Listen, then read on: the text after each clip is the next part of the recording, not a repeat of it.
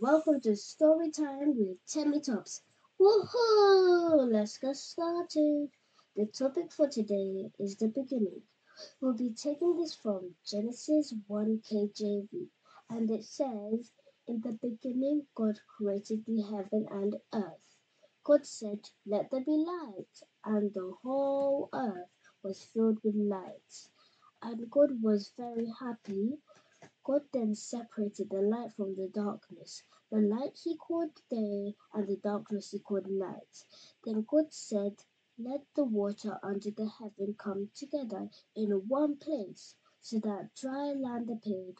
The dry land he called earth, and the firmament he called heaven. He made birds to fly in the sky, and living creatures after each kind livestock such as cows that moo, pigs that oink, and lambs that bleat, and many more animals and things that creep, and beasts of the earth after his kind. He also created herbs and trees on the earth.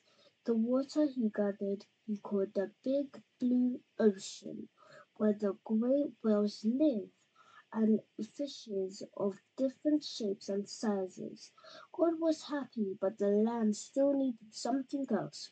God said, Let us make man in our image, after our likeness, and they shall have authority over everything upon the earth.